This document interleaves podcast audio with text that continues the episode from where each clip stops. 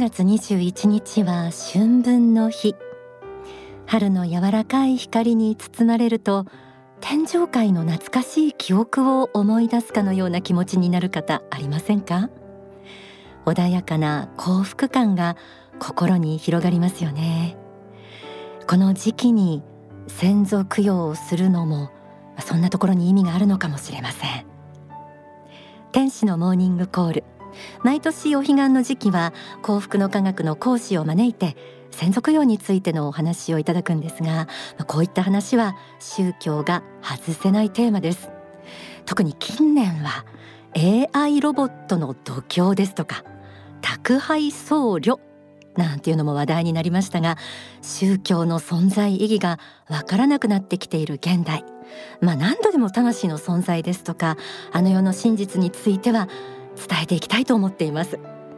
そこで今日は幸福の科学で来世幸福事業を担当している山本和孝さんにお越しいただきました。よろしくお願いします。よろしくお願いいたします。早速なんですけどこの幸福の科学の来世幸福事業って何ですか？はい。あの幸福の科学ではあの世がある霊界の存在というものを大前提に教えを説いてくださっていますそして幸福の科学のこの来世幸福事業というものはズバリ来世いかにしたら幸福に生きられるかということを生きている方にもまた亡くなった方にも伝えていく事業となります。来世死んだ後にも幸福になる生き方。はい。はい、でこの、えー、来世幸福事業ですけども幸福の科学で説かれている霊界観また仏法真理に基づいて例えばお葬儀ですとか供養こうしたものが全て組み立てられている、まあ、非常にこの世に唯一無二の、まあ、供養お葬儀という部分であります。まあ、ちょうどこの世とあの世の架け橋になるような部分の、まあ、仕事を担当させていただいております。ズバリじゃあ死んだ後来世幸福になるにはどうしたらいいんでしょう？はい。あの先ほどおっしゃっておりましたけども、まあ、AI の度胸僧侶が出てきたりですね、まあ、この世がどんどん、まあ、一見便利になってきて住みよくなってきて、まあ、多くの人たちがあの世はないんではないかということをですね、えー、思いがちになるかと思います。でそしてあの世が、まあ、例えば昔話ですとか例え話のように、まあ、感じられてしまっている、まあ、世の中であろうかと思います。まあ、そうした中でこのあの世があるとか、まあ、死んでも私たちの考えとか感覚が残るということは非常に驚くべきことではあるんですね。ただやはり霊界の存在はあります。そして大川隆法総裁先生の、まあ、霊査ではこのあの世の世界を信じない風潮が強くなっている現代では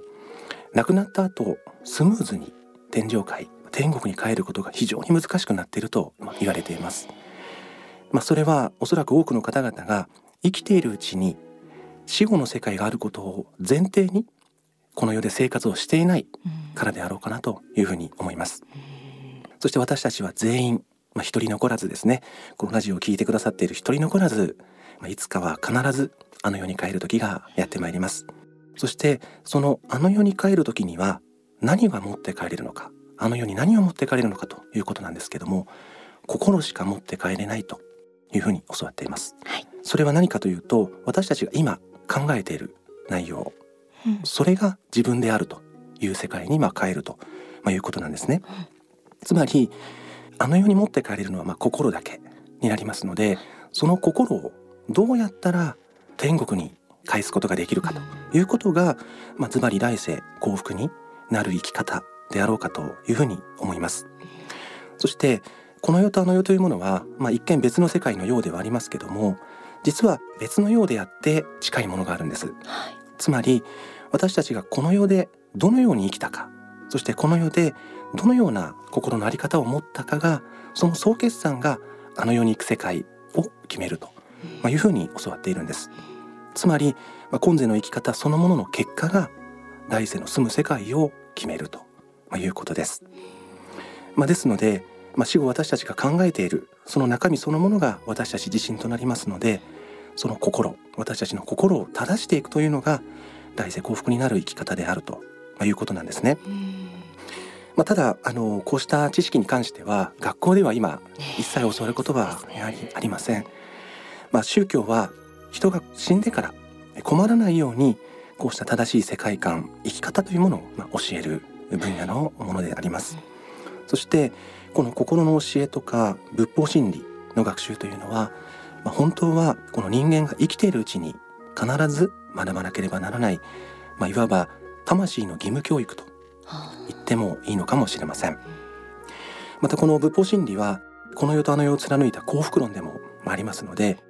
これを学ぶためにはやはりあの世の存在を信じることですとか神や仏を信じる心そうした信仰心を持って私たちの心の中をですね見られても恥ずかしくない生き方これが大切なんですね、うん、そしてもし生きているうちに間違いを犯したりしてですね心の間違いを犯したり実際にそれを行為にしてしまった場合でも反省してまた正しい生き方に戻ることでこうした透明感あふれる心で生きることができれば、まあ、死後天国にもまた帰ってこれると、まあ、いうことです。まあ、つまりいつ、まあ、あの世に帰っても困らない生き方を日々することが、まあ、来世の幸福のためには大事なんだと、まあ、いうことですね。うん、こうしたことを仏法真理では実は教えてくださっているんです。はい、でこうした教えは死んでから学ぶということもあるかもしれませんけどもやはり生きているうちに学ぶからこそ今回のこの人生この世に生きている意味を知ることが分かるようになると、まあ、いうことなんですね。これが来世に、まあ、幸福になる方法であろうかと思います。はい、そして幸福の科学ではですね供養のお話の時にですね出てくるんですけどもあの世に帰られているご先祖の皆様すべてが迷っているわけではないと。迷ってるわけではないということですね。やはりこの世で正しい生き方をされた先祖の方はあの世で幸福に暮らされているということなんですね、まあ、そうしたあの世の天国に帰られている先祖にとっては従来有用なですね救済にあたるような供養。まあそうしたものは必要ないというふうにも教えられておりますじゃあそうなってくると供養する意味っていうのはどう考えたらいいですか？はい。私たちがですね死後天国か地獄のどちらかの世界にまあ変えることになるんですけども、うん、まあ、先ほどお話をいたしましたように私たちの今世の生前の生き方が、まあ、来世行く世界を決めていきます。これは私たちもそうですしご先祖の方お一人お一人もそうになります、はい、そして、えー、それは今世どう生きたかということの、まあ、自己責任の結果でもあると、まあ、いうことなんです、でその自己責任の結果正しい生き方をされて天国に帰られているご先祖に対してはですね時折地上にいる私たちが感謝の思いを手向けること、うん、これが十分供養になると、まあ、いうことであります、はい、もう一つですねやはりこの生前正しくない生き方をしてしまって、うん、まあ、の世で少し地獄と言われるような世界に行かれている、えー、そうしたご先祖がいらっしゃった場合はやはり導きというものが、まあ、必要になってくるわけではあります。はい、でこの、えー、あの世に帰られて、まあ、迷われている先祖どうされているかと、まあ、いうことですけども、まあ、多くの方が地上にいる子孫のところに行ってですね子孫の様子をやはり見ているというふうに、まあ、教わっています。まあ、ですので地上にいる私たち子孫が正しい生き方ですね。これをしていることがですね実は専属用にもなってくるということなんです。この地上にいる私たちが信仰心を持ったりあとは心清く正しくですね人間として重宝した生活を見せることによって、えー、先祖の方々も子孫のような生き方をすれば私たちも幸福になれるんだなということでその子孫の生き方を見て自分の生き方を正すと。そういうことがあるんだというふうに教わっております。そしてもう一つですね仏法真理というものは、えー、あの世の先祖にも伝えることができます、うん、あのあの世はやはり思いだけの世界ですのでこの仏法真理を亡くなっているご先祖方に対して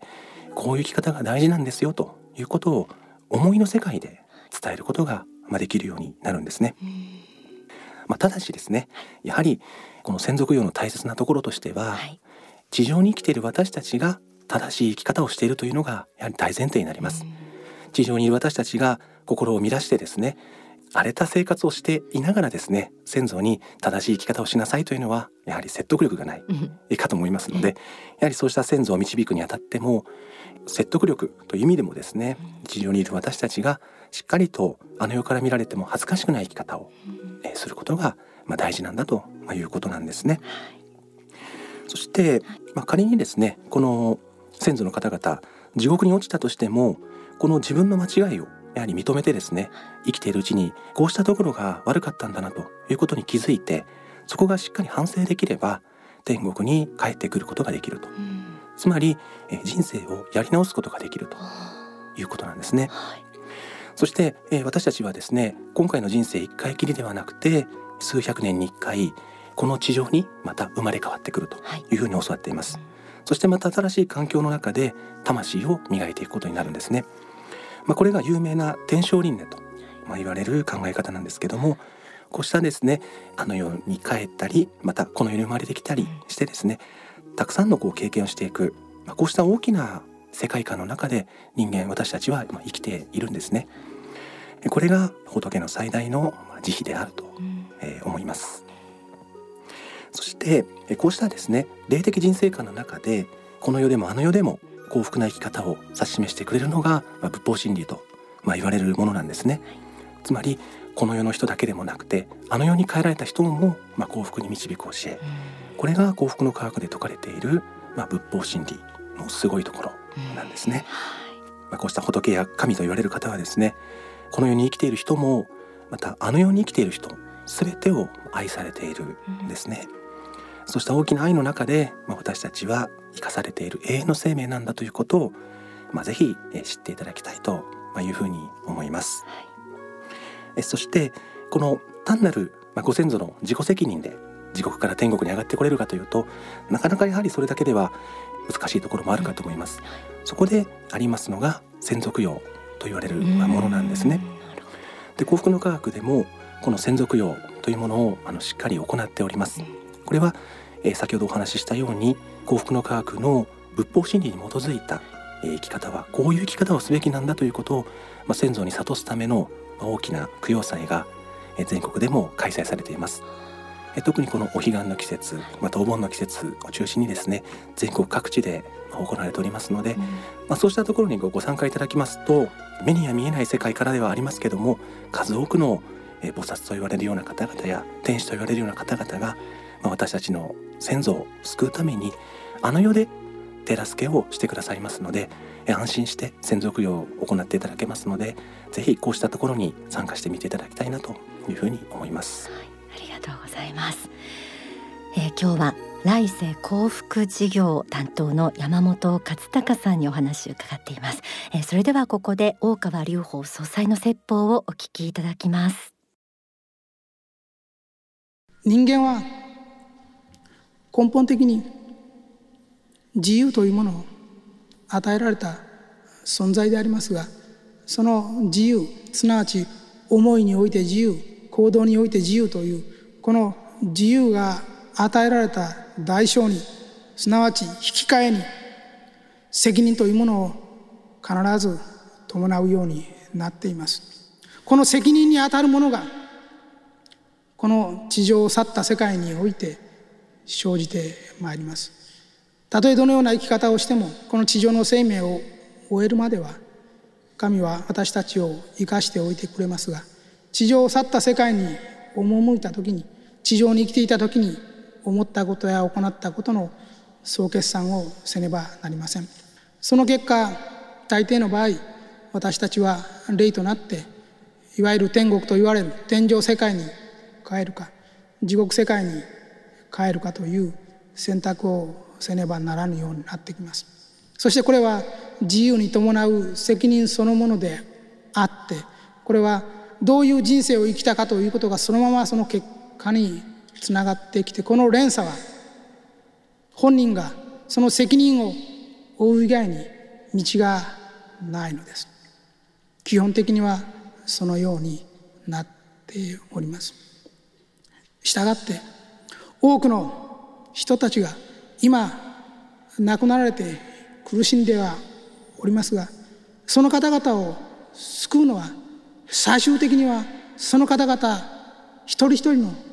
心なのです。思いなのです。自分たち自身が納得しなければ分からなければ救われることはありません。そこで私たちは正しい意味での供養というものをやってやらなければいけないのです。正しい意味での供養とは一体何であるかと申し上げますとそれはまず供養する側すなわち生きている人間自身が真実の人生に目覚めなければならないのです。人間は各生きるべしということをまず知らなければならないのです。知っていなければ教えてあげることができないのです。生きている人間の方が先なのです。そうでなければ救うことはできないのです。そしてこの生きている人間が先であるということはどういうことかと申し上げますとこれは二重の意味で良いことであるのです。それはまず生きている人間が自分の人生に責任を持てるという意味においてそう将来子孫に自分を供養してもらう必要がなくなるという意味において大事なことですね。自分のことを自分で決定しそして責任を取れるということは非常に素晴らしいことです。これにおいて一つ大事なことであるしこの自分自身が自分を幸福にできるということをこの力の余力を持って迷っている人たちをもその間接的なる光において救うことができるという幸福もあります。そしてこれは失敗のない道であるのです。お聞きいただいた説法は書籍大川隆法初期重要講演集ベストセレクション6悟りに至る道、えー、こちら第3章押し寄せる愛の大河の中に収められています。先祖供養のこの時期はご先祖様に感謝の思いを手向けつつ自分の生き方もゆっくり振り返るそんなチャンスが与えられているのかもしれません。え今日は来世幸福事業ご担当の山本勝孝さんをお迎えしてお話を伺ってきました。先ほどあの供養というものの大切さ意味もお話を伺ったんですが、えー、幸福の科学の少女で3月17日から24日にかけて、えー、春の専属用大祭が行われています、えー、またこれと同じ時期大五祭というとっても大切な幸福の科学の行事があります。こちらは支部では3月20日から23日少女では3月19日から23日まで行われています。詳しくはお近くの幸福の科学までお問い合わせください。え今日お話を伺ってきました。山本勝孝さん本当にありがとうございました、はい、ありがとうございました。えではここで一曲お送りします。春の歌。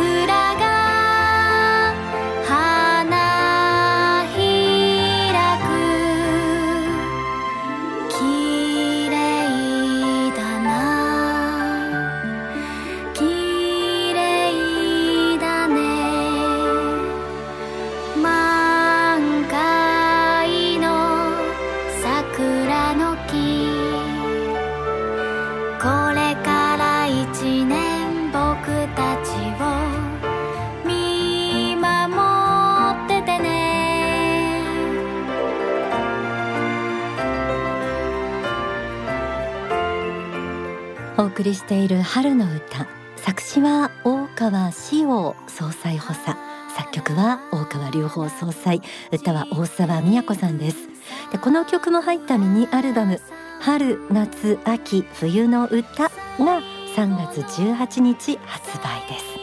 季節ごとの自然から数々の学びを得られそれぞれの季節を与えてくださった神様への尊敬感謝の心が深まるミニアルバムです。お子さんと一緒にお聞きになりませんか？